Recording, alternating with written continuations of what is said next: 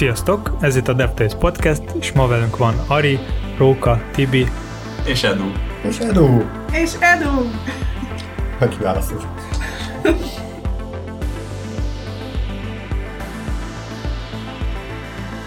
Ma fogunk beszélni Network Information API-ről, aztán egy kicsit fogunk vitatkozni arról, hogy mi fontosabb szabályok vagy a eszközök. Egy kicsit Róka fog elmesélni nekünk a Clean Code as a Service meetupról, és egy nagyobbik téma lesz a web performancia.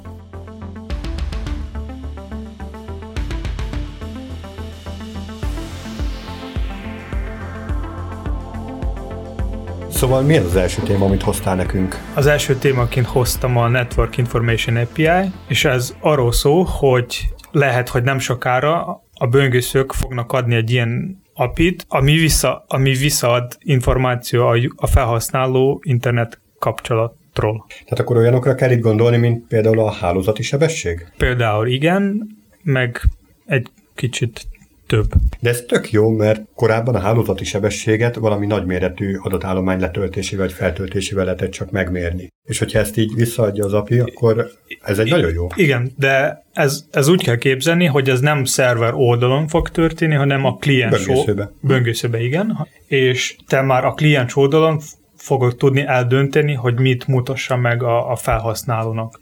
A Network Information API alapján lehet majd tudni, hogy tehát milyen gyors, vagy, Vagy mennyire lassú. vagy mennyire lassú, igen, a felhasználók internet, és ez alapján, vagy egyáltalán offline, vagy sem, és ez alapján megmutatni neki a, a UI-t. Uh-huh. Pont az a téma, amiről korábban beszéltünk, hogy nem biztos, hogy- hogy a képernyő méret alapján kell eldönteni azt, hogy mekkora méretű képeket szeretnénk mutatni. Nem biztos, hogy a Network Information API mindig fog valós infót mutatni. Most arra gondolok, hogy ha mondjuk felhasználó laptopon használja a mobilnetet, tehát a mobil, mobiltelefon keresztül csatlakozik internetre. Hát de A- azért a hálózati sebességet csak-csak tudja mérni egy böngésző. Ugye a Hát korábbi a, az az info benne lesz, de mondjuk az, hogy 2G, vagy 3G, vagy 4G, mert ez is visszaad, az nem biztos, hogy valós lesz. De majd meglátjuk, hogy ez hogy fog működni, él, él vagy mikor. Következő alkalomra jó, kipróbáljuk, mert ahogy nézem, a támogatottsága,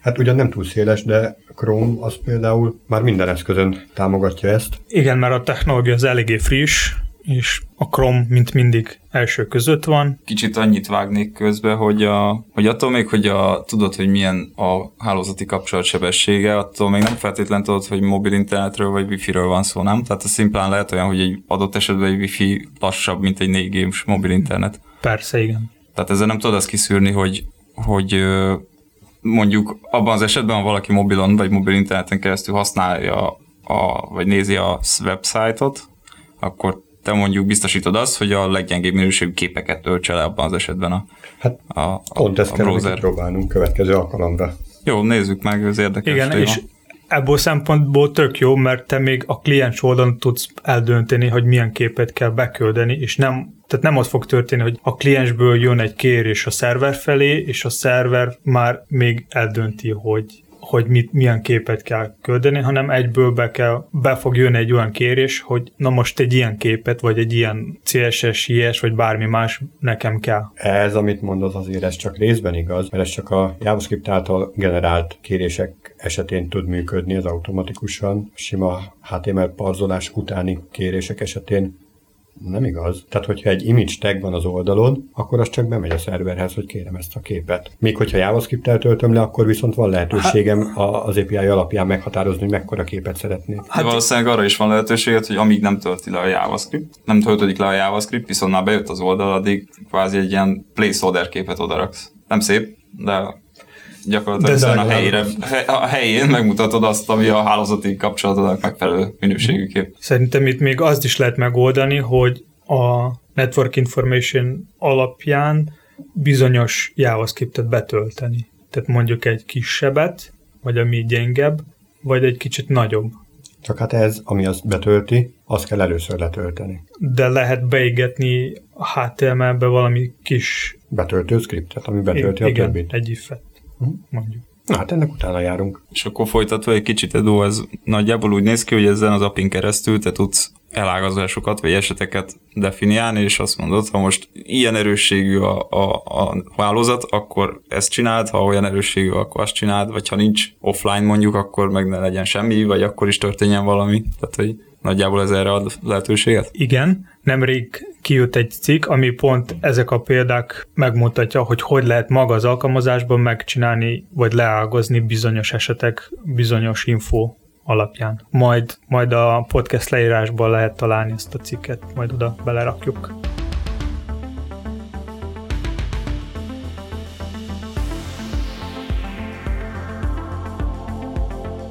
Egy másik téma, amit szeretnék kicsit beszélni, az, hogy mit gondoljátok, hogy mi fontosabb szabályok, vagy a túlzok. Tehát most arra gondolok, hogy van mondjuk HTML, CSS, IS standardek, szabályok, és vannak a eszközök, ami, ami segítenek fejlesztőknek betartani ezek a szabályok. És szerintetek mi fontosabb szabályok, vagy eszközök? Vagy mind a kettő? Hát ez olyan, mint hogyha azt mondanád, hogy van egy kalapácsom, és akkor az jó eszköz, vagy nem.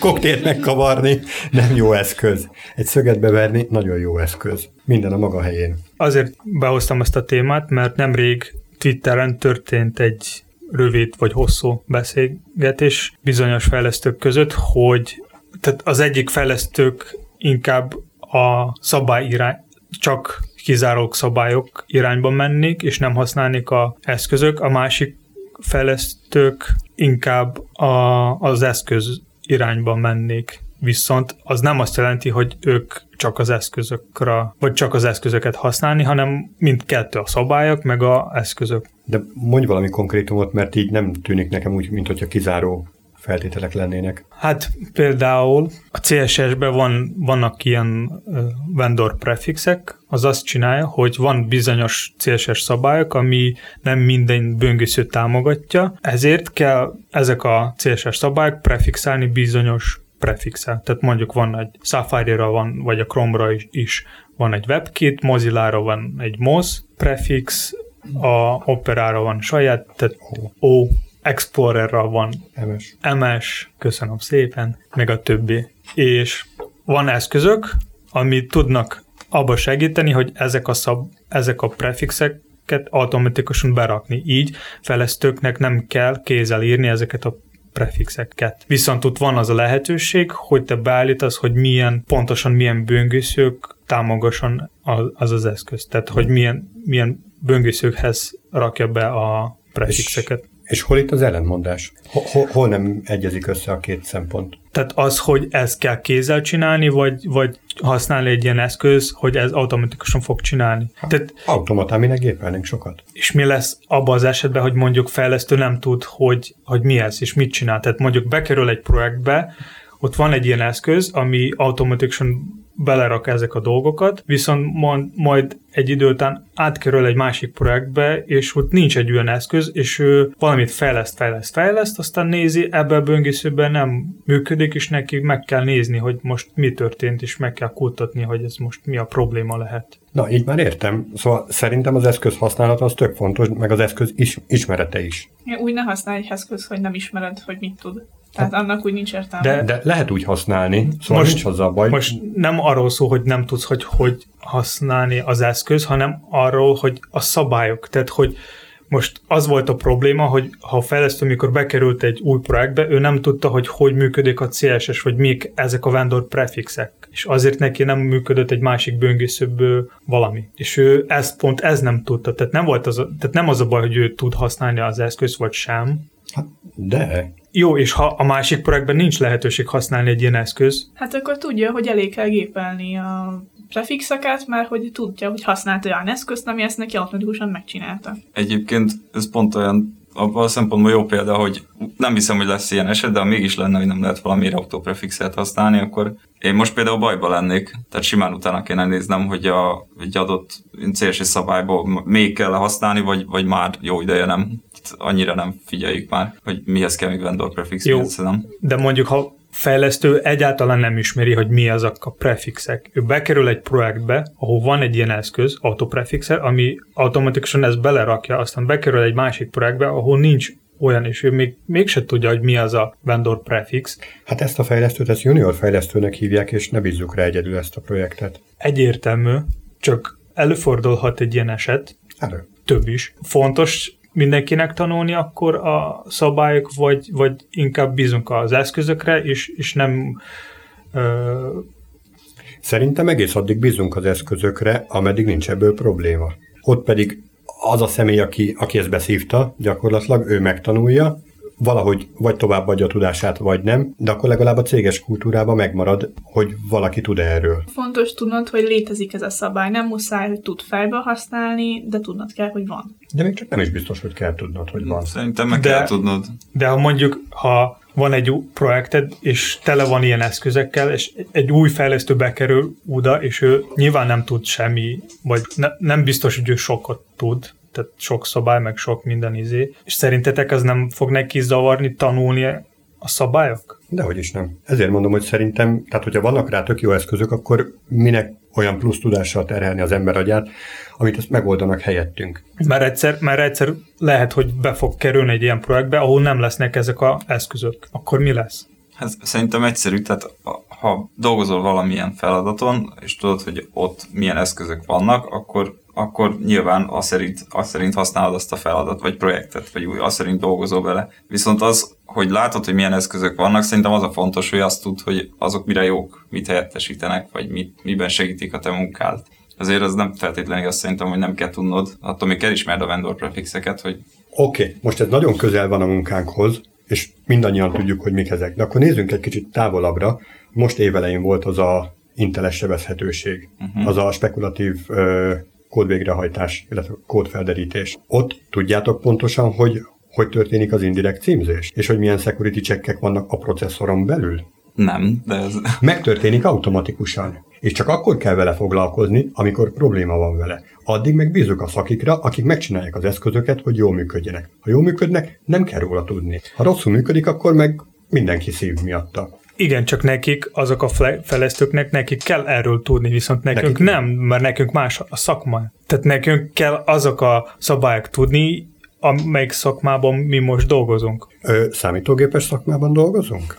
Tehát én még mindig az mellett vagyok, hogy ha van egy eszköz, tök jó meg van csinálva, akkor minek tudni azt, ami mögötte van. Persze izgalmas a múltban élni, de tehát az mutat előre, hogy ezeket használjuk, ezeket az eszközöket. Mondok egy, még egy példát, van GitHubon csomó ilyen projekt van, ami ilyen starter kit, ami azt csinálja, hogy elindítja neked egy projektet. És szerinted ez akkor jó? Tehát jön egy junior, Persze. letölti, használja egész életet. Tökre nem tudja, hogy hogy működik a technológia. És milyen gyorsan tud vele haladni, és startupot alakítani, és milliómos lenni.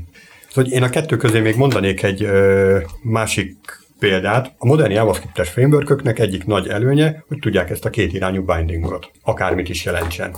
Hogy oldják ezt meg? Fontos ez nekünk? Nap mint nap dolgozunk vele. Nem fontos, nem érdekel, mert hogy megjön az adat restről, és megjelenik a weboldalon. Valahogy. Megváltozik az adat, megváltozik a weboldalon. Jó, akkor ezt itt szét kell választani szerintem, mert teljesen más a JavaScript, meg teljesen más egy CSS. Vagy most a Java-t nem tudom, mindegy, de hogy... Tehát Most a Jávában a bytecode lehetne ugyanilyen példákat hozni. Tehát most gondolj bele, van egy emberke. Először, először ír CSS kódot életében, egy olyan projekten, ahol mondjuk használnak SES-t. Ugye annak tehát preprocesszort, annak van egy saját nyelvezete, és akkor, ha nem ismeri alapból a CSS-t, hanem csak ezt a, ezt a nyelvezetet, amit a, a SES képvisel, vagy ezt CSS, akkor onnantól kezdve ő higgye azt, hogy a CSS-t azt így kell írni. Tehát attól kell tudnia, hogy, hogy milyen, egy, milyen egy default, egy natív CSS szintaxis. Minek? Tehát, hogyha ő ezzel az összes ráháruló problémát el tudja hárítani, akkor minek? Azért, hogy ha, ha, Ha majd egyszer probléma lesz, na majd akkor szembe jön. nem, De ha, egész addig ha minek? fejlesztő szeretne fejlődni, akkor szerintem ez fontos. Én amúgy azt szerintem, hogy a szabályok, mielőtt bármit is elkezdesz csinálni, meg kell tanulni legalább az alapszabályok. Aztán mehetnek az eszközök, amit neked fognak segíteni. Nem minden szabály kell tudni, de, de az alapok az szerintem fontos.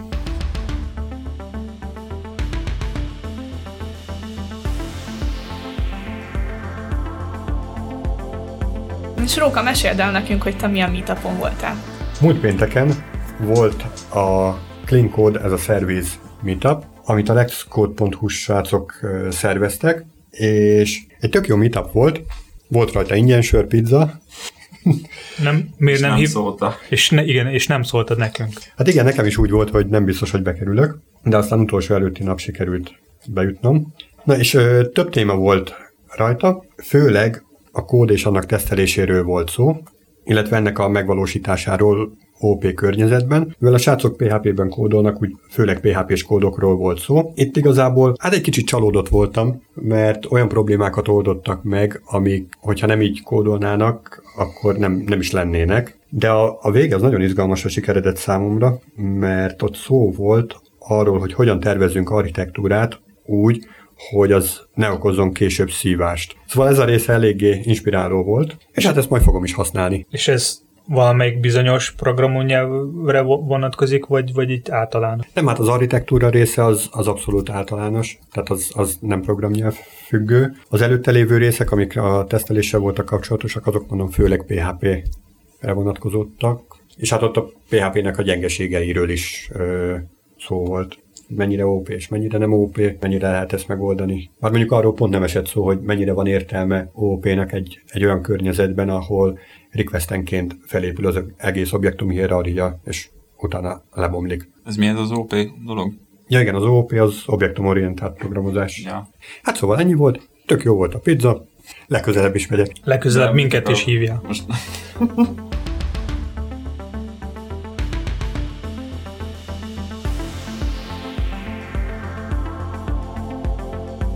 A mai utolsó témánk egy elég nagy falat, és nagyon sok mindent lehetne róla beszélni. A webes performanciáról van szó, és igazából arra vagyok kíváncsi, hogy szerintetek, hogyha például van egy határidő, amire teljesíteni kell egy, egy feladatot, akkor inkább több feature-t raknátok bele a performancia rovására, vagy inkább kevesebb dolog lenne benne, de nagyon jól optimalizálva. a kettő az nem zárja ki egymást, szerintem. Nem mondtam, hogy kizárja egymást, de hogyha választani kéne. Meg kell tanulni jól használni a feature hogy elkészíteni. És hogyha egy harmadik szempontot is behozunk, hogy mennyire lesz olvasható a kód, Ez tehát a ez, developer performance. hát a, a developer experience, Igen. Tehát, hogyha valamiféle szabályelvek alapján kódolunk, és az már így megvan a fejünkben rutinosan, akkor ezek így, így jönnek maguktól. Például az, hogy hogyan kódolunk. Tehát Nem, én olyanra gondolok, hogy nagyon egyszerű például nevezéktan. Most i-nek hívsz egy változót, vagy pedig kiírod, hogy ez a nem tudom milyen olyan adatbázis index. Na most például gondoljatok olyanra, hogy mit tudom én, van adatbázis lekérdezés, hogy elkesseld-e. Ez mint webes performancia javítás. És hogy inkább a kesselést valósítod meg, vagy inkább több lekérdezést írsz, hogyha az a cél majd, hogy az, az, az a sok lekérdezés meglegyen a végén, és még kesselés is legyen benne. Én, én szerintem az, hogy legelején, tehát ha mondjuk ez lenne egy startup, és neki eléggé rövid a határidő, ott legfontosabb lenne, lennék a feature-ek, még bizonyos szinten performancia is. Mert maga a nagyobb performancia fejlesztés az még tovább is lehet megcsinálni. Tehát mondjuk a cache az még a release után is meg lehet csinálni. Tehát nem baj, hogy egy idő, szerintem nem annyira nagy baj, hogyha felhasználóknak egy ideig kicsit lassabb lesz maga az alkalmazás, mint ha lenne sokkal kevesebb a, a feature. Hát, hogy pont az van, hogy egy, szerintem egy nagyobb cég jobban megengedheti magának, hogy ne legyen annyira optimalizált, mert már van egy, egy felhasználói bázisa. Viszont ha egy kicsi cégnek, mit tudom én, rátévedek az oldalára, és azt tapasztaltam, azt tapasztalom, hogy lassú, akkor keresni fogok egy más kicsi oldalt. Én egyébként azon az elven vagyok, hogy akkor kell a performance foglalkozni, amikor probléma van vele. Tehát előre optimalizálni, akár mikrooptimalizálásokkal, akár olyan kessekkel, amikre nem bizonyított, hogy az biztosan gyakran van használva, tök fölösleges. Csomó időt el lehet vele tölteni, anélkül, hogy ennek látványos haszna lenne.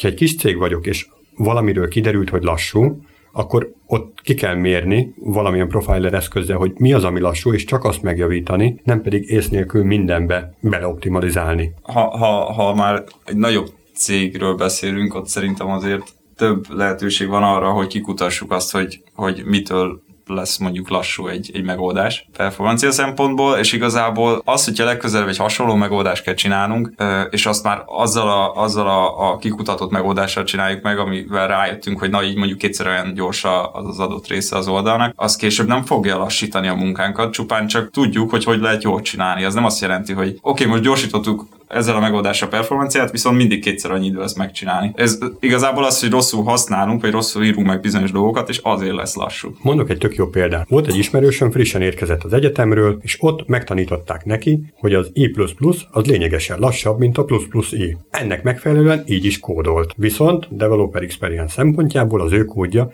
teljesen olvashatatlan volt, mert olyan furcsa adatszerkezeteket használt, tök gyorsan leírta, mert már rutinosan begyakorolta az, hogy így lehet gyorsan kódolni, de ezek olyan mikrooptimalizálások voltak, hogy tényleg nanosekundumokat javítottak az egész szájtnak a működésén. Szemben azzal, hogyha én még továbbra is azt mondom, hogyha kiderül egy szájtról, hogy lassú, valamilyen analizáló eszközzel meg kell vizsgálni, hogy pontosan mi is lassú, mert lehet, hogy egészen egyszerűen csak maga a szerver szolgál ki lassan, vagy rossz certifikét van beállítva neki, vagy bármilyen triviális oka lehet, és az, hogy elcsúfítjuk a kódot, vagy akár olvashatatlanná tesszük, vagy csak beépítünk olyan kesseket, ami zabálja a memóriát, de valójában nincsen haszna, teljesen fölösleges. Igen, de egyébként ez jó téma, amit érintettél, mert nyilván nem csak azt a részét érinti, amiben mi dolgozunk, hanem maga az infrastruktúra is lehet rossz, amiben ez az egész, egész uh, site fut. Viszont nyilván, amikor mi írjuk a saját kódunkat, akkor például, ha mondjuk, uh, nem tudom, JavaScript-et vagy CSS bildelünk, ugye frontend oldalon, akkor azt már tudjuk, hogy ezt minifájóval fogjuk bildelni, mert úgy sokkal kisebb a fájt. De se veszel fejlesztési időt tőlünk, csak csupán tudjuk, hogy ez javít a performancián. De elveszi azt az időt, ami alatt ezeket a build toolokat bekonfigurálod. Hát és mert hogyha... mindig újraírjuk a megold, más megoldásra, de ha használnánk mondjuk legalább egy fél évig ugyanazt a megoldást, akkor... akkor is be kell építeni az aktuális projektbe. Jó, de tehát ez csekély, azért most az nem veszel annyi Me- időt. Mennyit? De ez nem performancia. Az, hogy neked kell kis időt, hogy lefejleszteni, beállítani a környezetet, végfelhasználónak, ez nem... Őt nem érinti, igazad nem, van. Nem érinti. Viszont Ari úgy indult neki, hogy vég, zár záros határidőn belül mennyi feature-t, vagy mennyi performance optimalizálást teszünk bele. Ez pont erről szól, hogy most beletesszük azt a build javítást, amitől mondjuk minifájoljuk, most tök apró esetről van szó, de ennek ellenére órákat, napokat szoktunk ezzel elcseszni. Szerintem ezen a ponton el kell dönteni, hogy milyen fajta performanciák fontos csinálni a release előtt, meg a release után. Mert vannak ilyen, tehát mondjuk a file minifájolás, kép minifájolás, meg nem tudom, olyas, olyas vagy, vagy kód, igen, vagy a code splitting, az nem veszi el sok időt, az még beleférhet, viszont van ilyen a performancia optimalizálás fejlesztések, ami, ami több, vagy ami kicsit kutatosabb, és több időt igényel. Tehát hát. például a szerverbeállítás, a keselés, amit te is mondtad, hogy... De nem, nem, ez attól függ, hogy milyen rutinod van. Tehát, hogyha te devoszos beállítottságú vagy, akkor a szerver beállításokat kisújból vágod, de hogy az is időt vesz Pont úgy, mint egy minifájnak a beállítása. Hogyha rutinból megy, akkor kevés időt veszel. Hogyha nem rutinból megy, akkor kutatósabb, több időt veszel. És Ari pont így nyitotta, ezzel kezdtük, hogy mennyi feature, mennyi performance. Mi az a minimum minőség, amit, amit szeretnénk tartani, illetve arra, arra a performance-ra valóban szükségünk van-e. Tehát, hogyha a célközönségünk az tuti biztosan gigabites hálózaton fog netezni, és ott egy statikus weboldalt fog megnézni, ott megkérdőjelezem azt is, hogy van létjogosultsága annak, hogy egy 200 kilobájtos CSS fájlt törődjünk azzal, hogy ezt minifájoljuk 20 kilobájtosra amikor a célközönségünk egy internetes hálózaton gigabiten fogja ezt nézni. De azt sose tudod előre, hogy ki fog nézni. Hát miért kinek csináljuk? Tehát csak ismerjük a megrendelőt, a célközönséget csak-csak tudjuk. Igen, de nem mindig. Tehát ha, nem mindig, tehát de azért, hogy... tehát ezt figyelembe kell venni. Nem, ezt, ezt mondtam, hogy nem lehet ész nélkül optimalizálni. Ha ész nélkül optimalizálunk, akkor tökre olyan kódok, kódjaink lesznek, amik így tartalmaznak minden földi jót, de lehet, hogy egymást kioltják. Vagy lehet, hogy tök sok időt töltöttünk vele, azzal, hogy optimalizáljuk, feleslegesen, co-splittinget használunk, de tényleg, hogyha gigabites hálónk van, és internetes szájtról, tehát fix célközönség van, mondjuk egy 10 kötője ezer ember, akik használják egy cégen belül, és csak ők használják, akkor minek? Minek töltünk azzal bármennyi időt is, hogy 200 kilobájtról 20 kilobájtra csökkentsük a CSS méretét? Miért nem? Mert mennyit fog javítani a performanszon?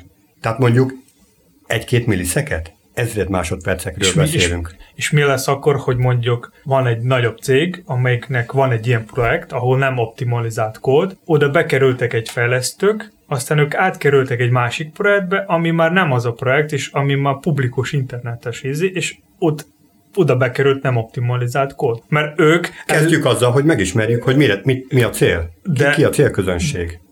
Igen, csak ők az előző projektben úgy megtanulták, ahogy ott volt. És az a új projektben ez már nem tanulták meg, vagy nem is gondoltak arról, csak így elkezdtek fejleszteni, mert nekik ez már így rutin megy, és fejlesztenek, és kirakják prodra, ez lett. Hát hülyék ellen nincs varázslat, tehát...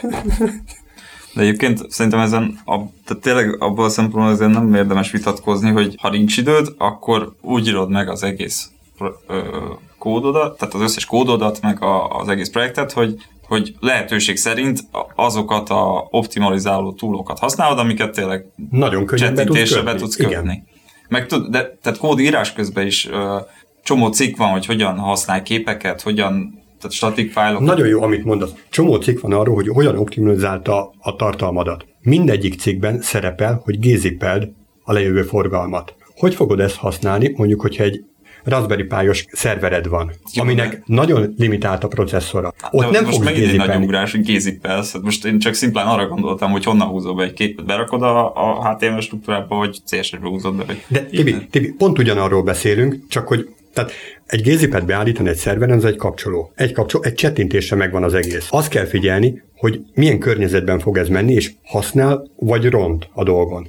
Hogyha te az otthoni nem tudom, az otthonodat szeretnéd irányítani weben keresztül, és bekapcsolod ezt a gézipet, lehet, hogy rontani fogsz, mert az a kiszolgáló, az a limitált processzorral rendelkező kiszolgáló ott fog izzadni neked, hogy zippelje a tartalmat, amikor hogyha csak simán kiönteni a magas statikus HTML-t, meg JavaScript-et, CSS-t, amit éppen használtál hozzá, akkor sokkal jobb lenne.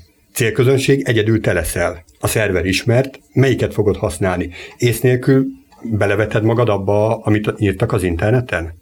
Gondolkodva De kell nem, ezt. de ezzel kezdtem, hogy nyilván átgondolva, és az korábbi tapasztalatok alapján, amik tudod, amiket kitapasztaltál, azt használod. Ezt gyorsan tudod használni.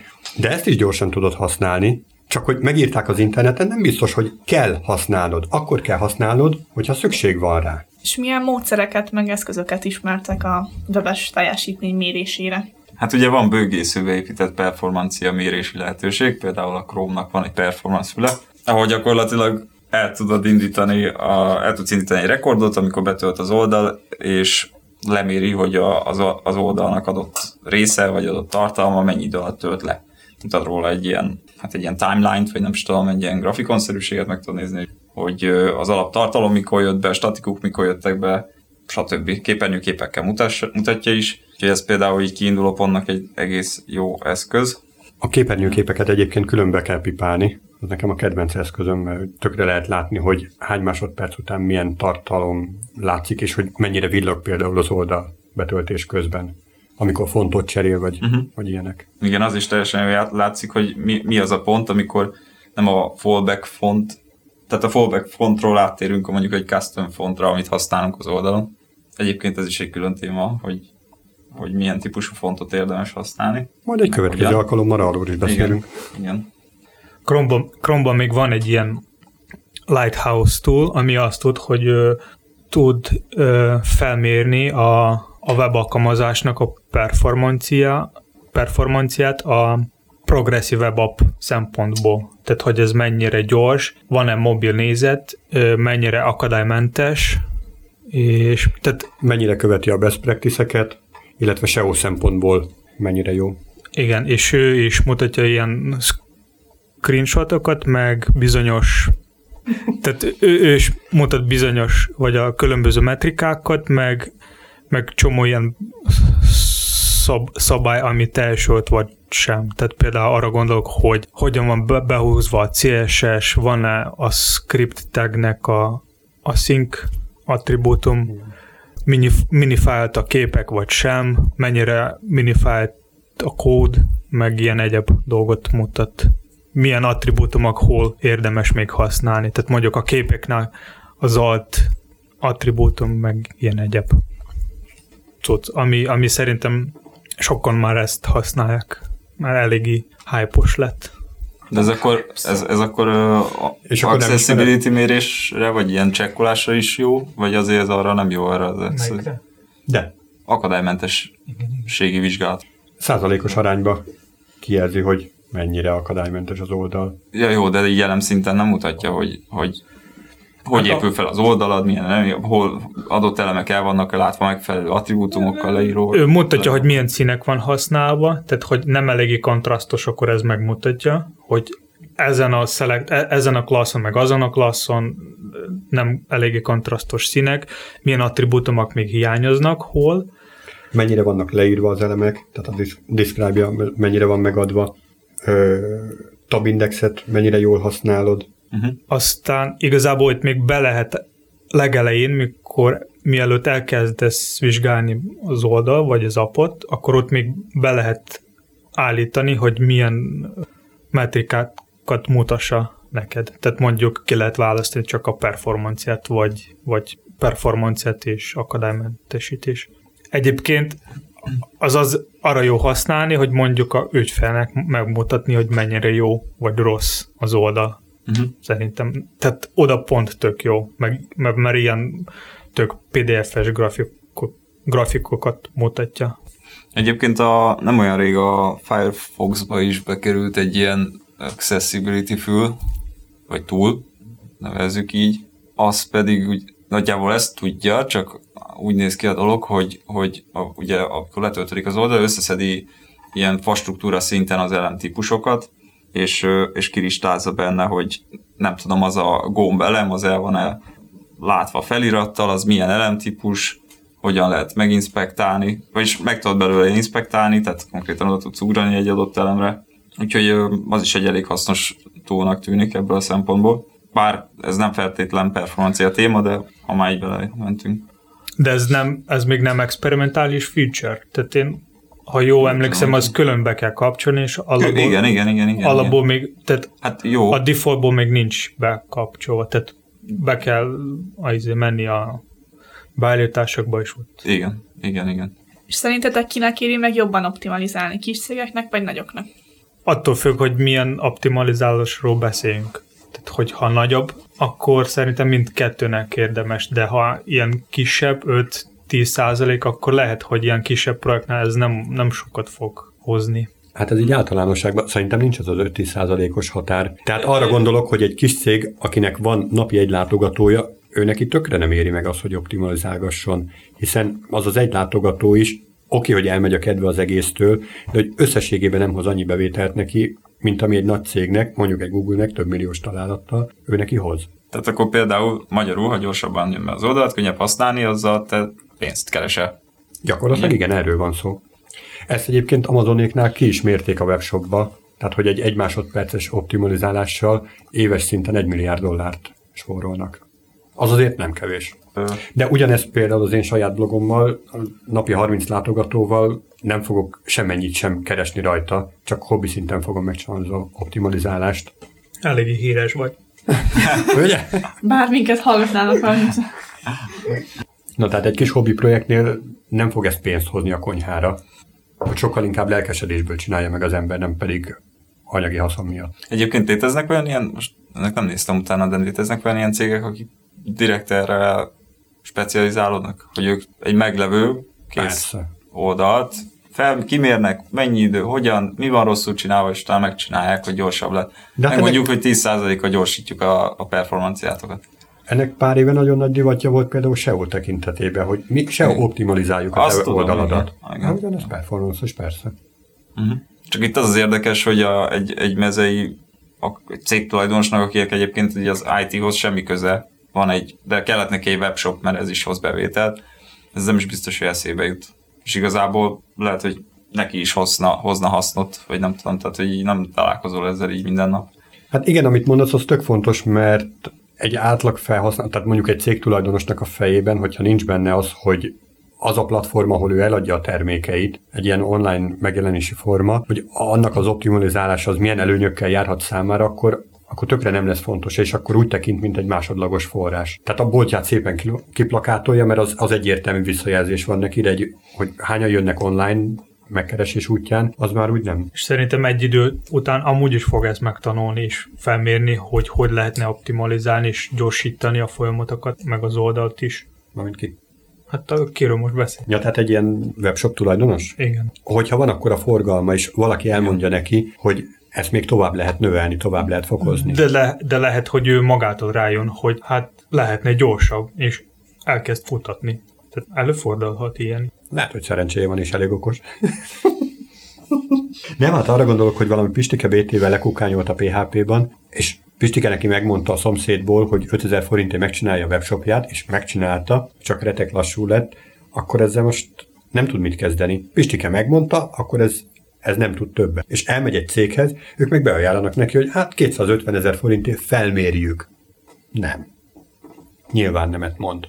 Hát először szerintem ott, abban, most jó, mondjuk már nagyon elkanyarodunk, de abban az esetben valószínűleg neki analiták, analitikát kéne mérnie, hogy mennyi az a felhasználó, aki be, beesett, de rögtön el is ment. És lehet, hogy a, a, a beeső és rögtön elmenő felhasználóknak egy részének az a, az a az, vagy egy része Hát egy részének az az indoka, hogy, hogy lassú az oldal, és egyszerűen nem akarta kivárni, amíg bejött. Hát, hogy mekkora a lemorzsolódás. Igen. Tökre igazad van. Tehát röviden. min, minden optimalizálás előtt meg kell mérni, hogy mit, min kell javítani. Mert hogyha nincsen lemorzsolódás, akkor nem biztos, hogy kell ezzel egyáltalán foglalkozni. Igen. Sőt, lehet, hogy, hogy, hogy teljesen nagy profittal működik a, a, az ő webshopja, és ezért eszébe se jut. Minek? Jó vagyok így. Összességében tehát fontos foglalkozni a performanciával, de mindig szem előtt kell tartani, hogy adott feladatba belefére, hogy milyen szinten optimalizálod az oldaladat. Nagyjából erre jutottunk szerintem. De várjuk a hallgatói véleményeket is. Igen, és ezt egyébként témánként is lehetne tovább bontani, sőt szerintem lesz is, úgyhogy majd legközelebb folytatjuk.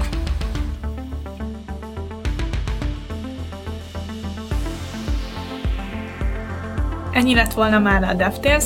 Kövessetek minket Twitteren, és ha van valamiről véleményetek, akkor írhattok is nyugodtan. Sziasztok! Sziasztok!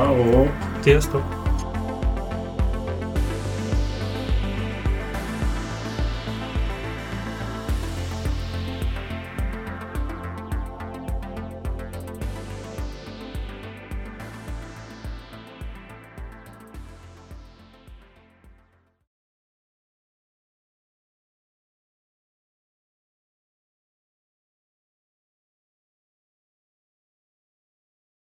Menjünk tovább. A CSS-nél egyébként csak azért van így, mert túl közel vagy hozzá.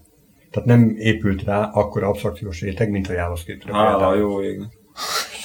Hát akkor fog, ne aggódj. Tehát abba az irányba megyünk, hogy vastag kliens, és akkor fog. Hát igen, ez bohából elefántot kell csinálni. Aha.